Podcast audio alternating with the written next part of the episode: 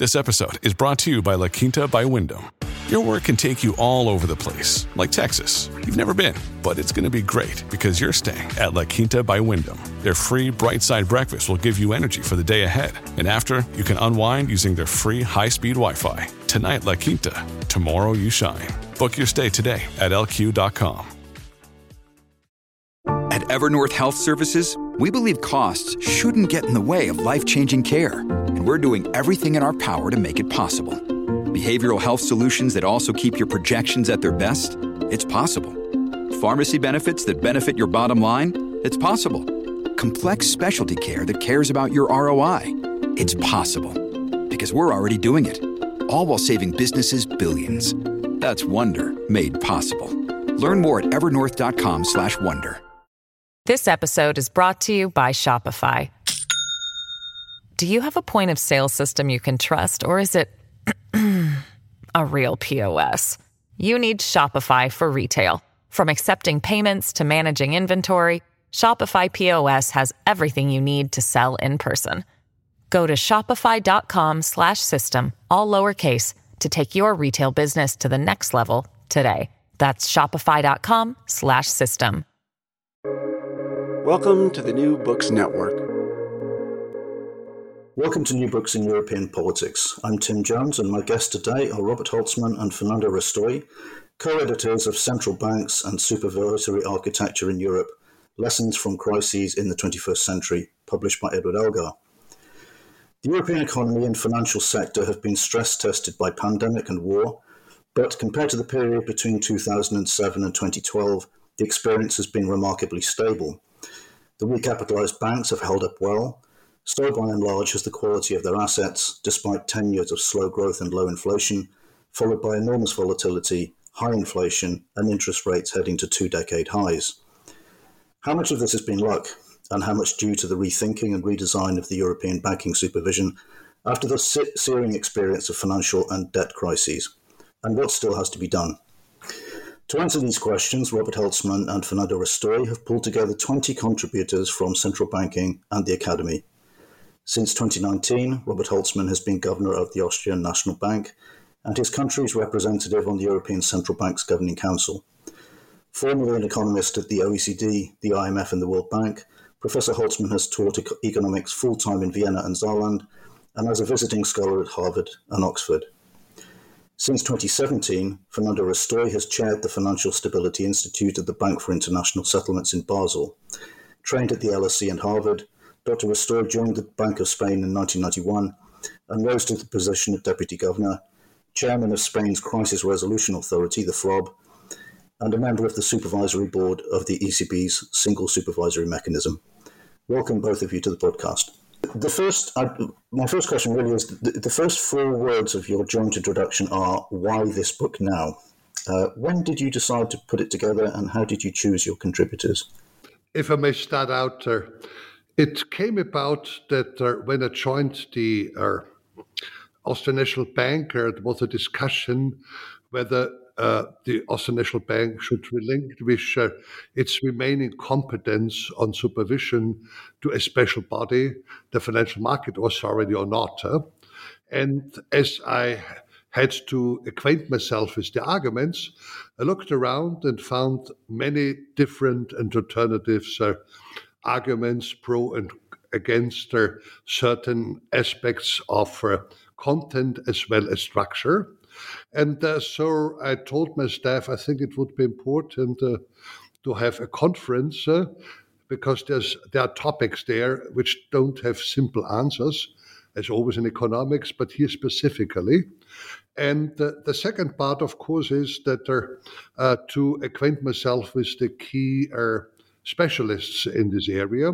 So we organized a conference at the Austrian National Banker, invited many people, and then once uh, the conference was over, we said, oh gosh, we have so many interesting papers there. Not all the topics are covered. Perhaps if and as we invite the one or other person, we would have a greater conference volume, which would really be the first one which tries to bring uh, uh, together the different thinking, not yet a common story out them. And uh, So after the conference, then I called up uh, Fernando Restoy and uh, asked him, uh, you uh, know much more than I do about it. So, would you be, want to be willing to come along? I can cover some of the uh, uh more monetary and and uh, central bank thinking. Uh, you are the specialist in area, and he said yes. And after one and a half years of hard work, the conference volume came out. Yeah, if, if, if I may, first, good morning uh, to everyone and thanks for this opportunity.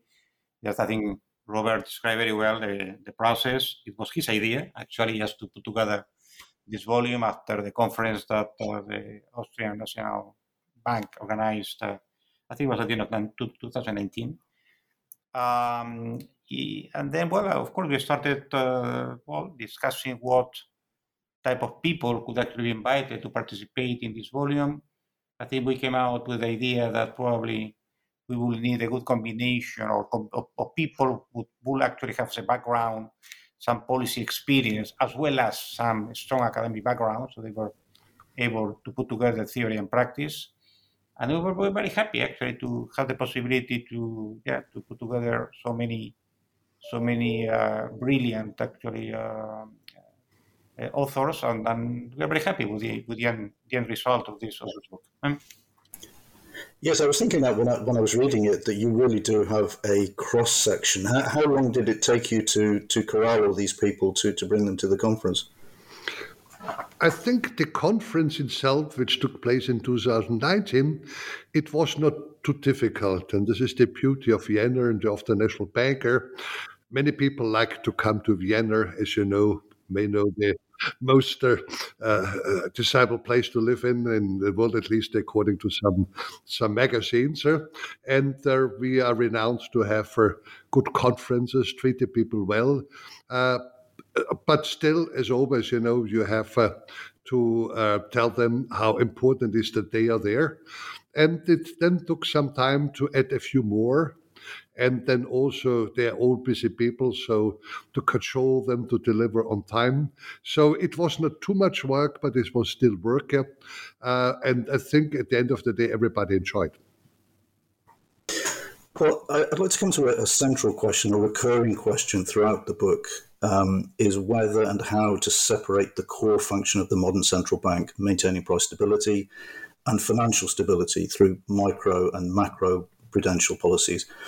Where did both of you end up after reading the chapters and after the conference compared to where you were uh, before? If again, I uh, can start out on this citer because this is how to say where the central banker still is challenged uh, from many directions. So even after reading this, after having that, I have a clear understanding, but I'm still not uh, sure how best to do it my thinking at the end of the day is if I look now what happens at the uh, uh, S, uh, ESRB, European Systemic Risk Board, where we have different uh, uh, participants, not only from uh, the euro area, but also from the outside. there are many ways in order to organize it, or to slice the cat.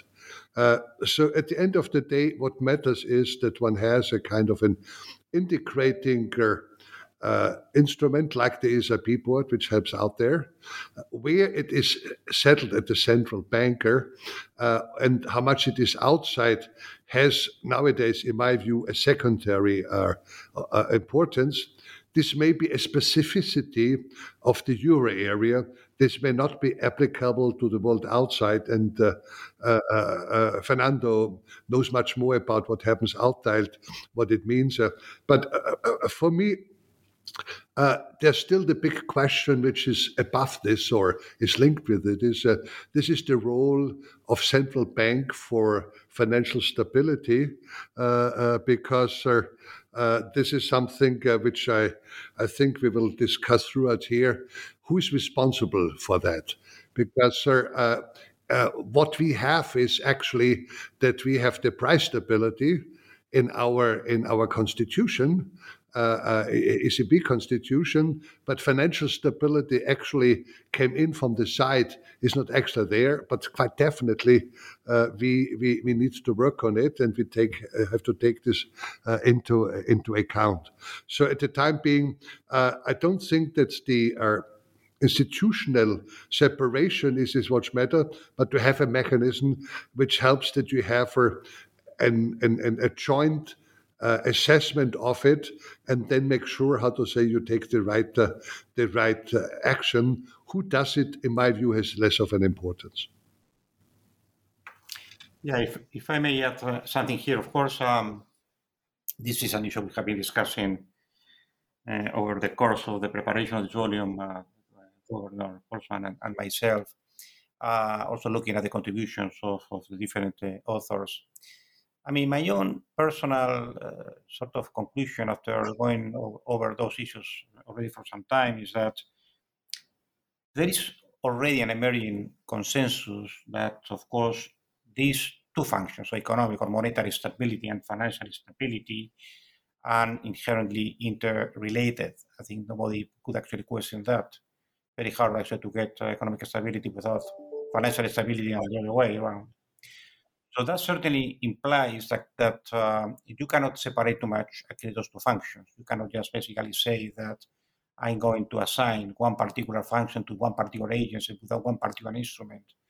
And you will have actually the same for the other objective to another different agency with different instruments, right? So things are much more complex than, than that. Um, of course, there could be different institutional arrangements, as Robert was saying, uh, in which that type of interrelation could be fully actually acknowledged and recognized. My personal view, if you ask me, is that indeed I think it's a good idea to have central banks with uh, financial stability responsibilities and more concretely with macro and micro prudential responsibilities.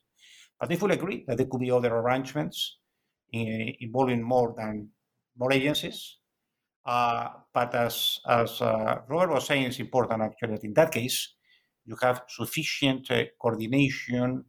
There are important efforts to get common understanding on the policy needs, actually, in terms of both uh, monetary and financial stability. If this coordination happens with two separated agencies, fine. Otherwise, of course, we will have to rely on a single agency, uh, being able actually to internalize all the synergies inter- interrelation between the two objectives.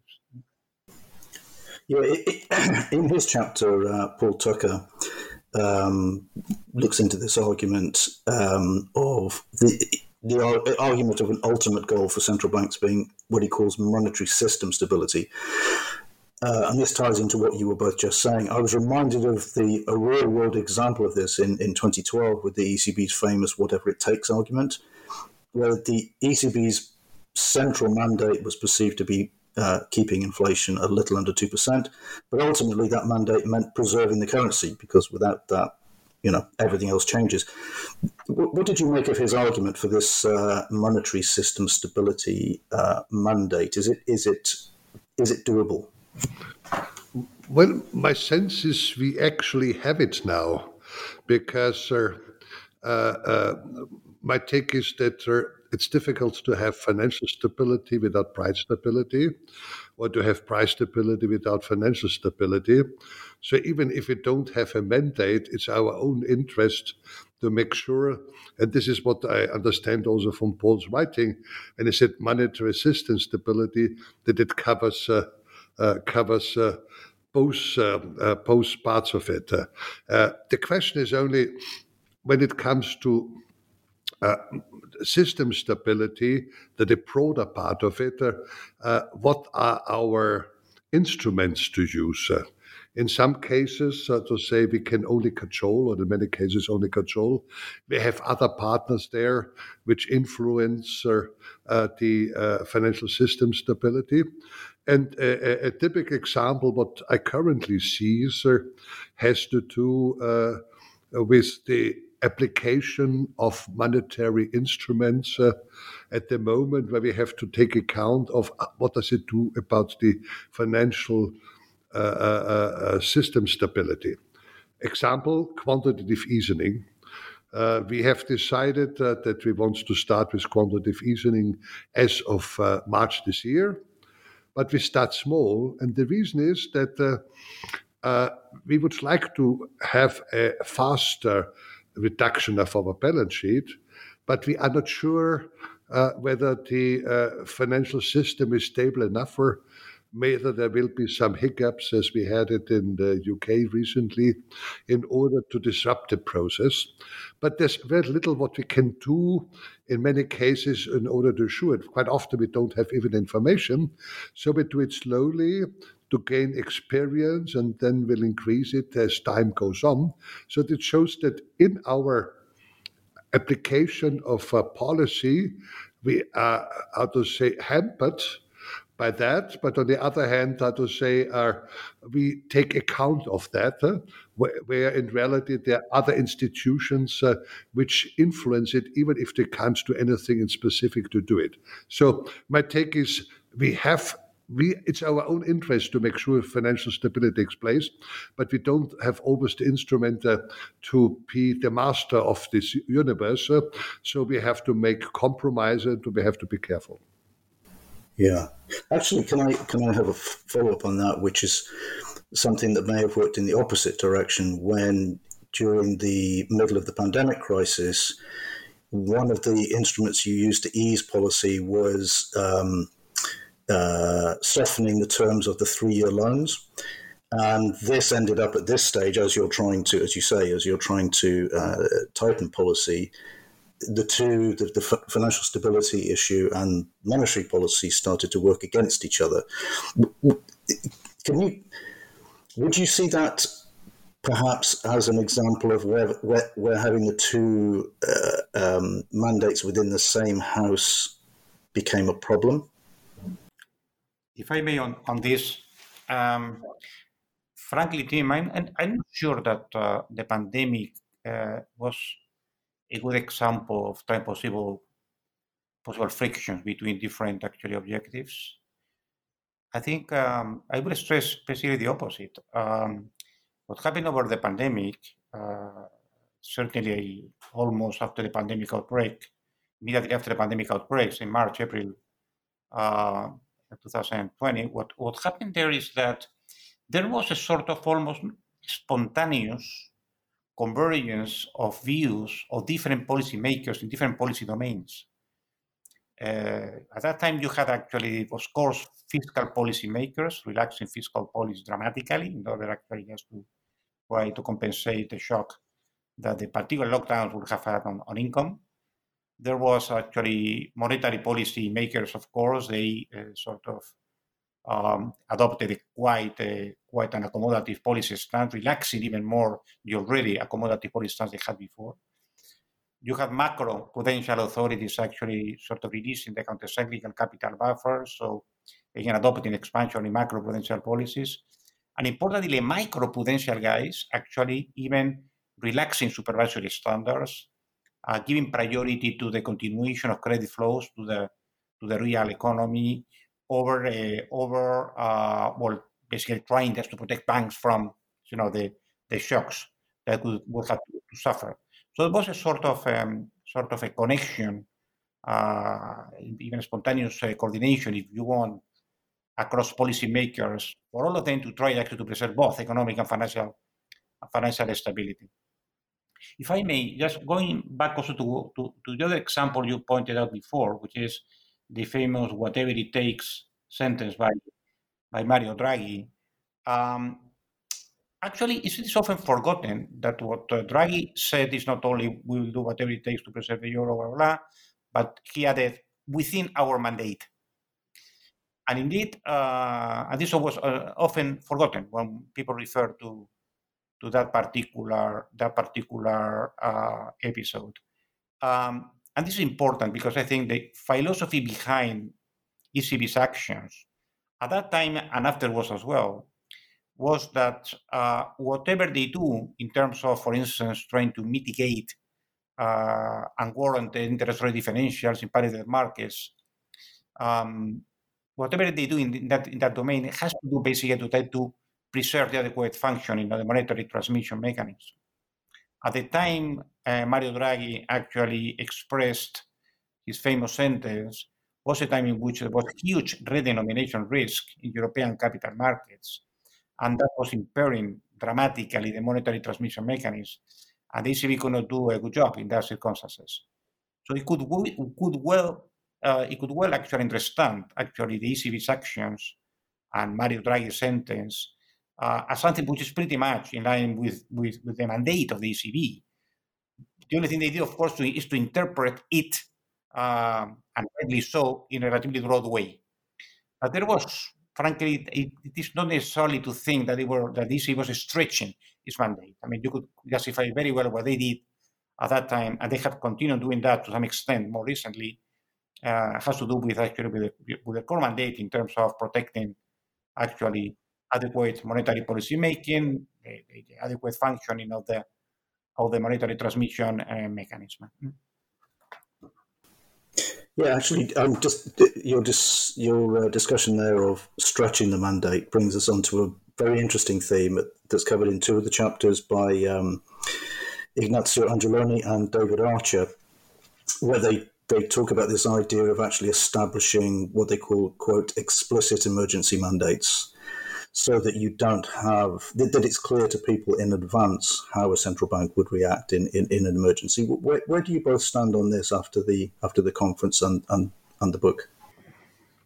Uh, I have to say, at the conference and even now, I'm a bit skeptical about it. Uh, and the reason is that, uh, from a conceptual point of view, it sounds pretty neat. You know, you have two states of the world, a normal one, an exceptional one, and of course, you should have different instruments there.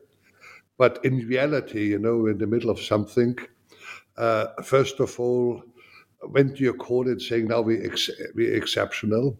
And the second part is how do you define it ex ante? And each uh, crisis is different, even if economically, how does it something to do? So my take is yes, uh, one could make conceptually the pointer, but from the point of view of implementability, I would have my great doubts that this will work. And from what we have seen uh, during the recent crisis, that's the only one I have got to know so far as a central banker. Uh, I don't think there was a need for that. How to say, uh, we, we didn't stretch our mandate by doing what we did. Well, actually, can I can I come come back to you on that uh, because you were there at the time when the pandemic emergency uh, purchase program was um, initiated in uh, spring 2020. Um, you, you did have an instrument available to you in, in the form of the outright monetary transactions from 2012, but you, you went for this much bigger, uh, more symmetrical program. Did, did you have any hesitation at the time that this this might be exceeding your mandate? Were, were you comfortable? Would you, in any way, be more comfortable with an explicit mandate? Uh, frankly speaking, we never had a real discussion about that because uh, when we had the pandemic and come uh, February, March, uh, what we saw was uh, a dramatic uh, fall in out in, in, in demand and so we knew we had to do something bigger. And if you recall, we had come forward with a re- relatively small sum first, 120 billion, and the market shrugged it off, not sufficient. So we had to come up with our 750, and the market said, okay, that's it, that's credible. So uh, we didn't have time to think even about whether we would exceed it. Uh, and we didn't have the feeling that we exceeded. We were there working with Intermandate to make sure that this uh, demand fallout did, doesn't lead uh, to something which at this time was still highly probable that it would have def- def- deflationary development. So we did what we needed to do, and even nowadays, I think uh, uh we are confident we did the right thing. Mm. And uh, Dr. Restoy, how, how, how do you feel on the explicit mandate point? Um, explicit mandate. Uh, that you mean the issue about the you know the need? Yeah, an emergency mandate. Yes, yeah, actually having something in advance so that uh, yeah. all economic actors know where the central bank stands. Yeah, you are right that there are few uh, a few authors uh, who really actually stress this point. Also, and as you said before, actually, there are a couple of chapters in which touch up on this particular matter.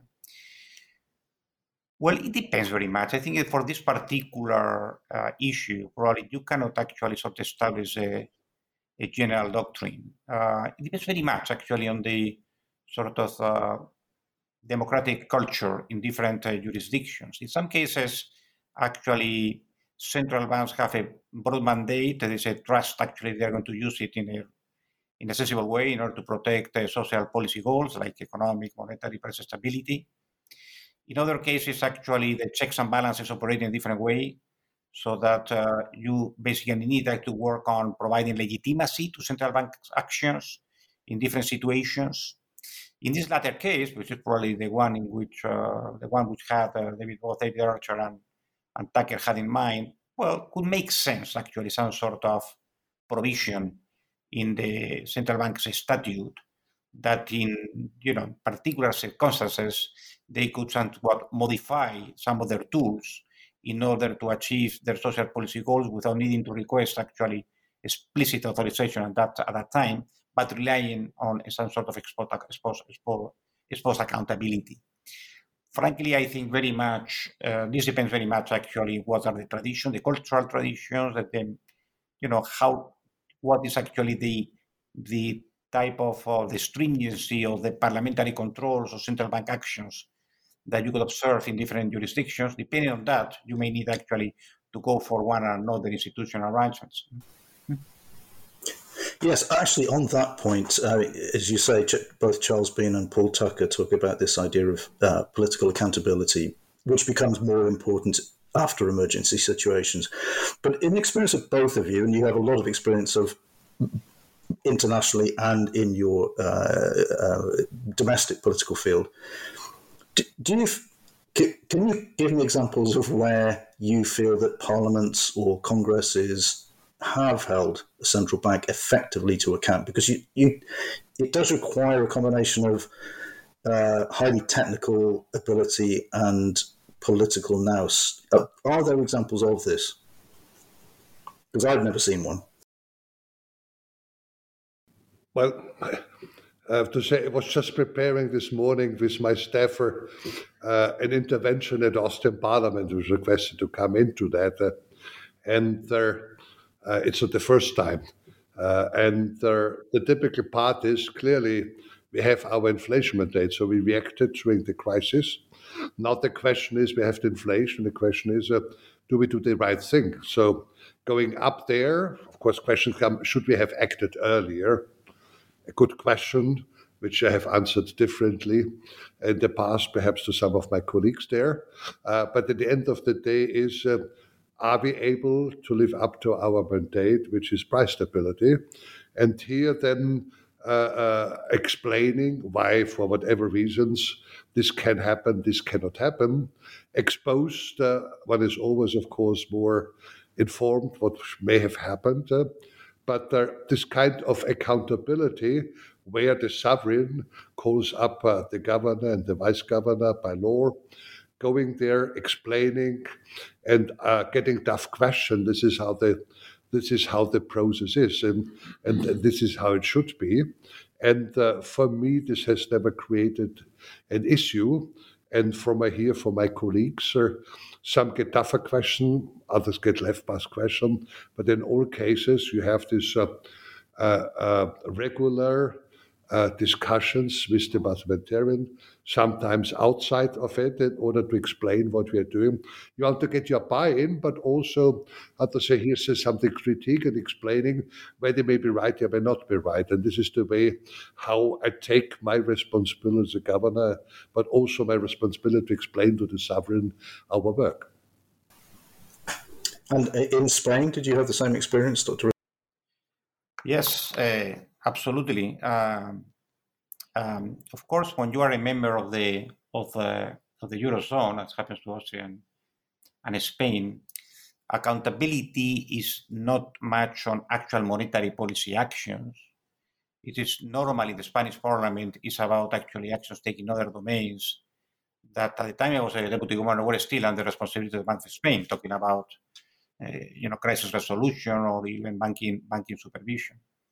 But I think, uh, in general, people understand accountability not as, you know, eventually the governor, the central bank going to the parliament and sort of receiving instructions from elected officials. I think it's it's a, it's a different thing. I mean, accountability should be understood as, I think Paul Tucker uh, put it very very nicely.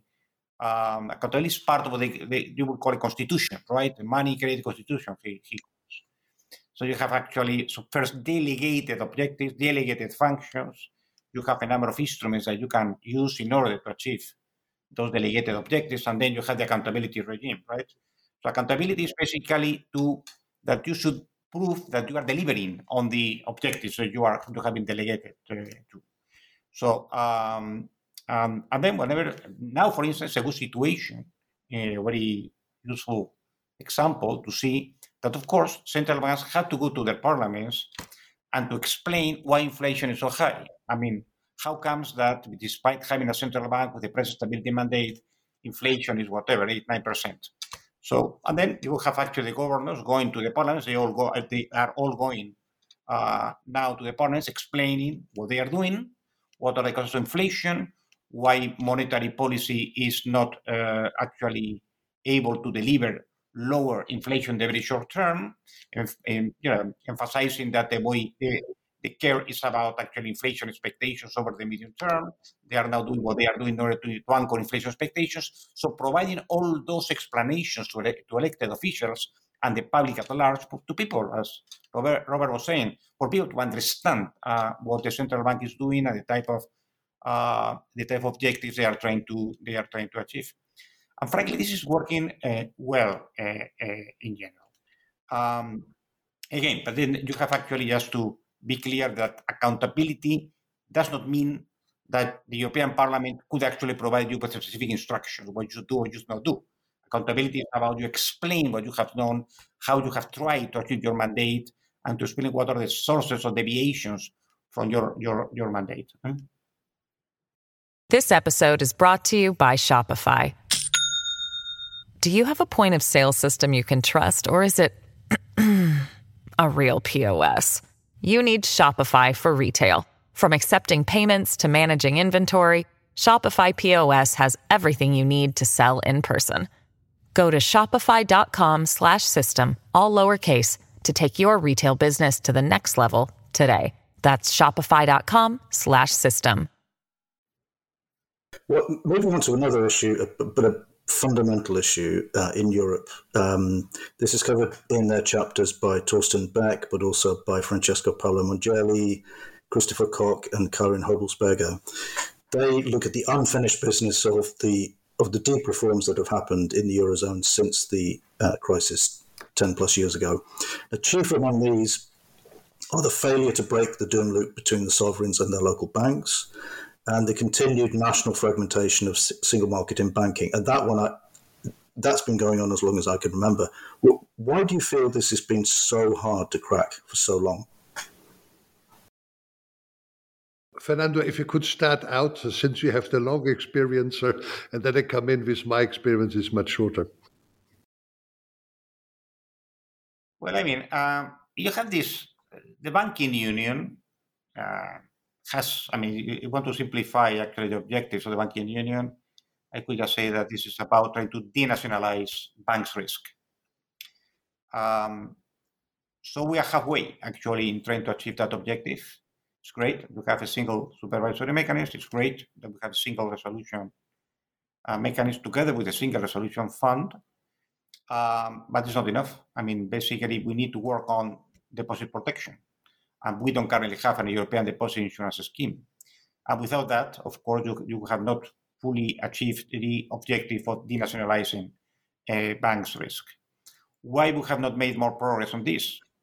Well, it's politically very complicated. It's about you know, another source of mutualization of, uh, of risks, which is not, you know, uh, to an idea which is not particularly appreciated in, in some jurisdictions, sometimes with very good reasons, particular people understand there could be it makes very little sense to work on denationalizing, say, the liability part of bank's balance sheet deposits, but not doing something similar on the asset side. And of course, people have in mind the excessive domestic bias of sovereign portfolio by commercial banks.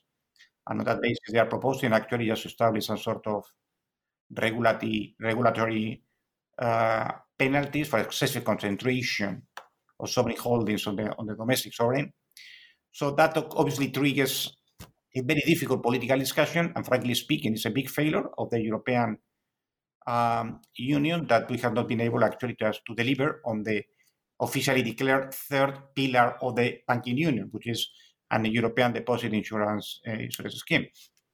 So far, it's not in the agenda, unfortunately, of the minister, ministers. I hope very much it's going to come back to the agenda soon, but it's not, not yet the case. But what is, in any case, important to, to, bear in mind, if I may just expand a little bit more on this, is uh, that even we had a fully fledged banking union, you will not expect, you should not expect to have overnight a optimal integration of the banking market in Europe. So integration implies basically to have more pan-European banks. So bank operating, banks operating in several European jurisdictions. This is not going to happen now. This is not happening now. This is not going to happen either, probably even if you had fully fledged banking union. And the reason being is that uh, at present, there is no business case for banks to operate in other European jurisdictions.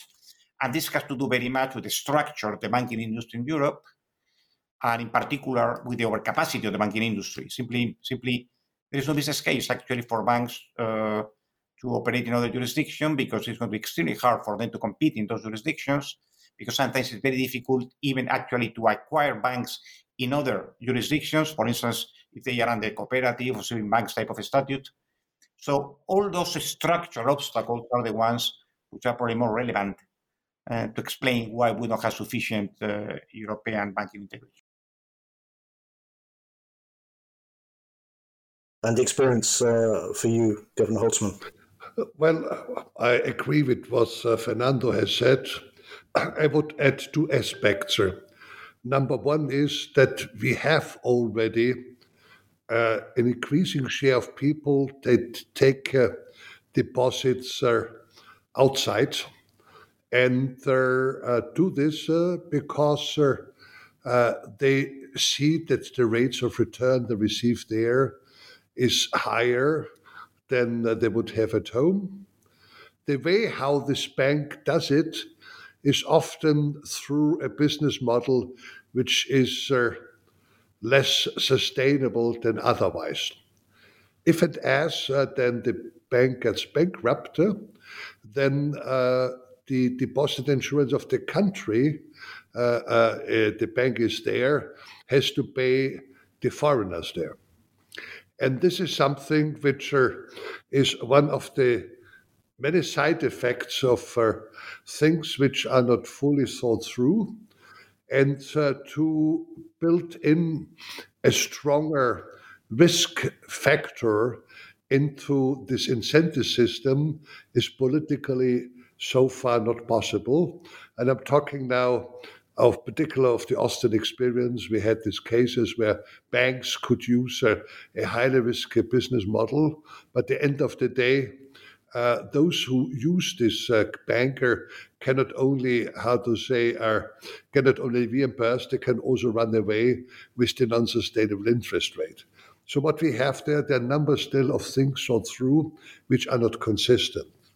The other part is that there. uh, uh, we've also not solved the problems in countries, and so it's political between countries, uh, where uh, banks have a great interest, uh, but also because of great incentives of the political loop uh, to take on government assets.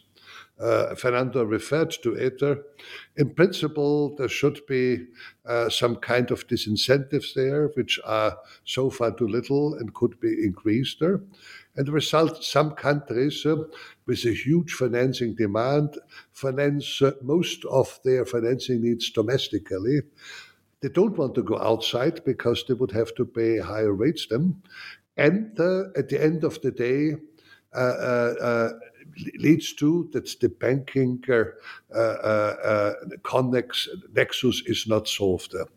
And unless we have, how to say, uh, economic instruments to change these incentives, but also countries uh, with huge debts uh, uh, rely on this kind of financing.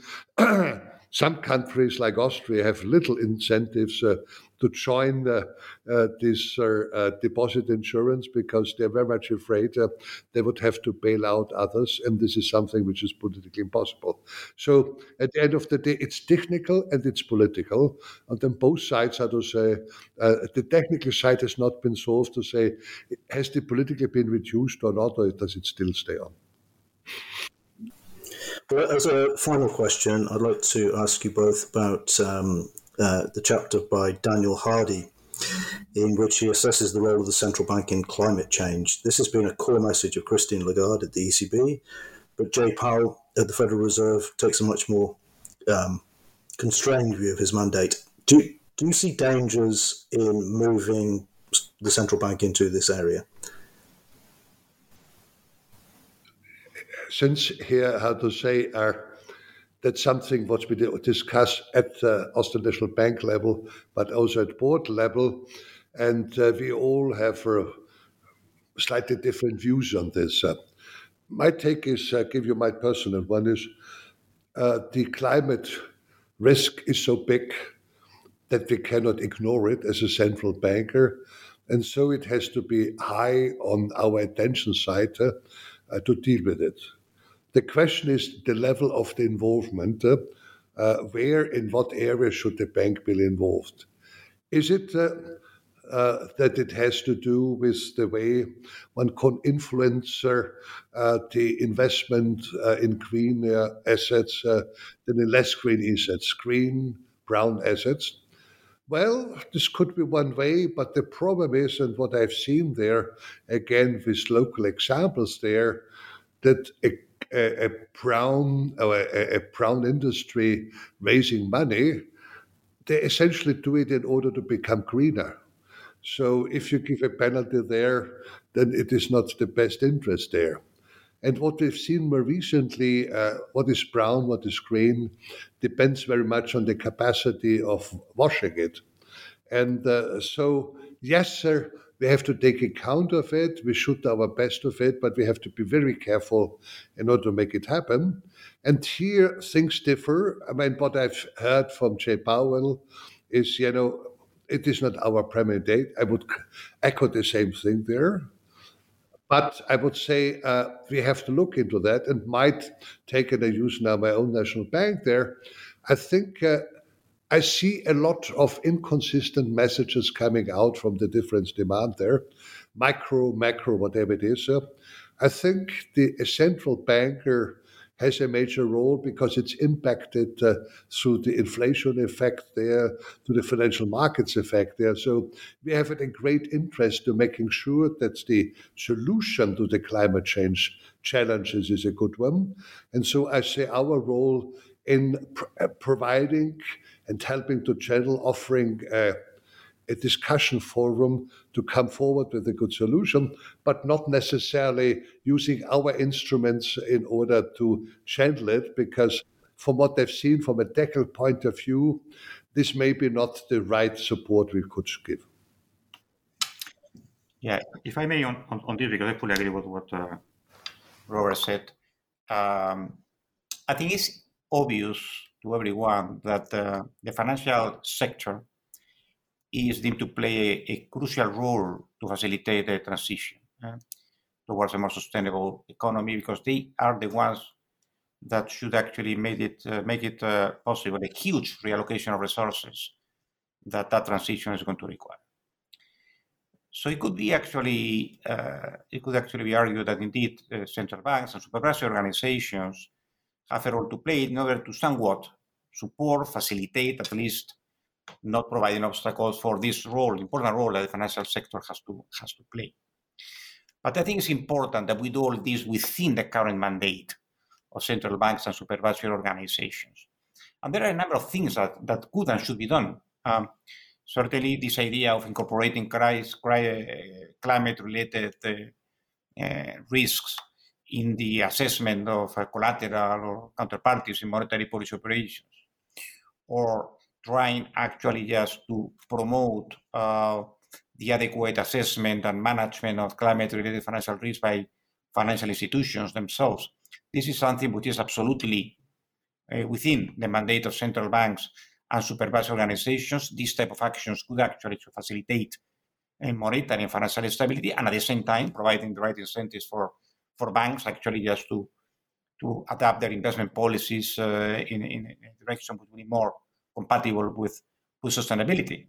So that is fine. So the problem, and you talk about problems, yes, the problem arises when actually there you see already in some jurisdictions that uh, whether explicitly or implicitly, central banks and supervisory organizations are asked to incorporate actually climate objectives within their mandates. So it's not only about actually so to see how their mandates will actually speak in favor of adjusting some procedures which may actually be beneficial for sustainability. No, it's simply that you have to do something with a direct, actually, uh, uh, climate type of rationale. So this is uh, this is a big mistake, I believe. In doing that, you will start generating some relevant policy trade-offs. That may also affect actually the independence of central banks and all that could only lead actually to a, suboptimal social social outcome. So that's that's the risk that we are seeing some some some places in the in the in the world. Too much pressure on regulators, too much pressure on central banks, actually to adopt directly climate-related objectives. I don't think this is the right uh, approach. Mm. Okay, well, to, to finish as usual, I've asked both my guests to recommend at least two books uh, to listeners um, often one from their field and a personal choice. What have you chosen? Um, should we go first with um, uh, go first with Dr. Restoy? Wow, that's very, very difficult, right? So, um, so I decided not to be too original here. So I'm going to recommend two bestsellers, uh, but completely different nature. First one is I like very much biographies, and I found the one by Barack Obama. Uh, think was published 2020, absolutely amazing. Is a wonderful combination, a very wonderful description of uh, of uh, well, what uh, number of important personal developments, how actually he was able actually to go through all this very very uh, difficult uh, period of his life, and very interesting and challenging as well.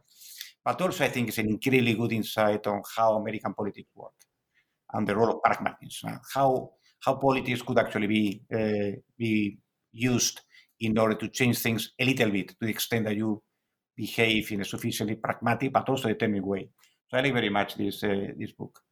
Second one is somewhat different, older. Is uh, called. I mean, some of you have read it, I'm sure. Which is it's called the the Lords of Lords of Finance by Liaquat Ahamed. I think 2014. This is an amazing book. If you are interested in central banking, central banks, money, and I think the experience of relevant central bankers in the interwar period, which is the period which is covered in this book, is incredibly uh, instructive uh, and interesting. And also it's quite fun to, to read. So I will leave it there, those two recommendations. Mm-hmm. Mm-hmm. Thank you. And Governor Holzmann? I have selected three books, uh, two from the same author who was already mentioned, uh, which have to do with Paul Tucker. Uh, we all know his book, Unelected Power. Uh, uh, I think it's something which asks particular governors to question themselves and to think through what they can do, whether they're overstepping it, and how this can be organized. Uh, and uh, the other is the current one, which is currently touring to present this Global Discord, in which he uh, tries to develop a framework in which nations can interact with each other uh, economically in order not to reduce the economic basis of both uh, groups of powers there, while, how to say, are staying within their values. Uh, and there is also presenting it, Paul, uh, coming Monday here in Vienna at the Austrian National Banker. So I'm looking forward to the discussion. I do not always agree with Paul, I often not, uh, but it makes me think, and this is this part what I, I, I appreciate. Uh. The other one is something which is so far only available in German, unfortunately, uh, uh, written in 2018 by Paul Münkler. Uh, and it deals with the, the War of 30 Years. Uh, which uh, can describe as a European catastrophe and uh, a German trauma. And the reason is not that to say that this part, uh, the, the, the, the, part itself is interesting, how it is done. But for me, when I read it, I was struck by, how to say, the similarities which we see there about a conflict which started out small, which, how to say, gained almost the uh, greatness of then uh, European war, because at each turn a new actor entered the table and led that the war dragged on for 30 years because it faltered. And I see a lot of the parallels currently what we have in the world. Uh, different conflicts which emerge, which are never, how to say, extinguished, uh, and uh, which are dragging on. And uh, this is something, if uh, people can read it, uh, is a warning in a situation what we currently have, which I would like to pass on. Thank you. Well, five uh, very interesting recommendations. Today I've been discussing central banks and supervisory architecture in Europe with its editors, Robert Holzmann and Fernando Restoy. Thank you both very much for coming on. Our pleasure. Thanks a lot for having us. My pleasure. Thank you very much.